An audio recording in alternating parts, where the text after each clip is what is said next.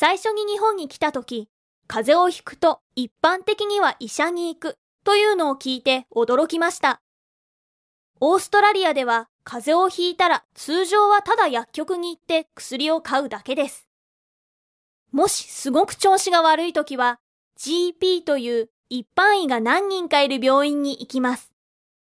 GP はジェネラルプラクティショナー、一般開業医の略称です。私たちが病院に行くのは緊急の時だけです。もし緊急時以外の理由で病院に行くと診察するのを断られることがあります。オーストラリアでどれくらいの日本人が今までに風邪をひいて病院に行ったのでしょう。彼らは家に帰るように言われただろうと思います。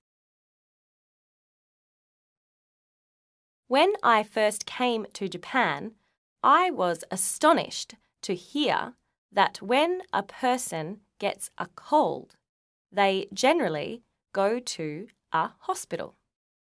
In Australia, if we get a cold, we generally just go to a chemist and buy some medicine over the counter. If we are really sick, we go to a GP, which is like a general clinic with a number of general doctors. GP stands for General Practitioner.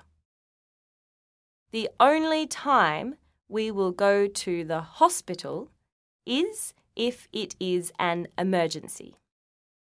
If you go to hospital for anything other than an emergency, they will refuse to see you. I wonder how many Japanese people have tried to go to the hospital in Australia when they had a cold. They would have been told to go home, I think. When I first came to Japan, I was astonished to hear that when a person gets a cold, they generally go to a hospital. In Australia, if we get a cold, we generally just go to a chemist and buy some medicine over the counter. If we are really sick, we go to a GP, which is like a general clinic with a number of general doctors.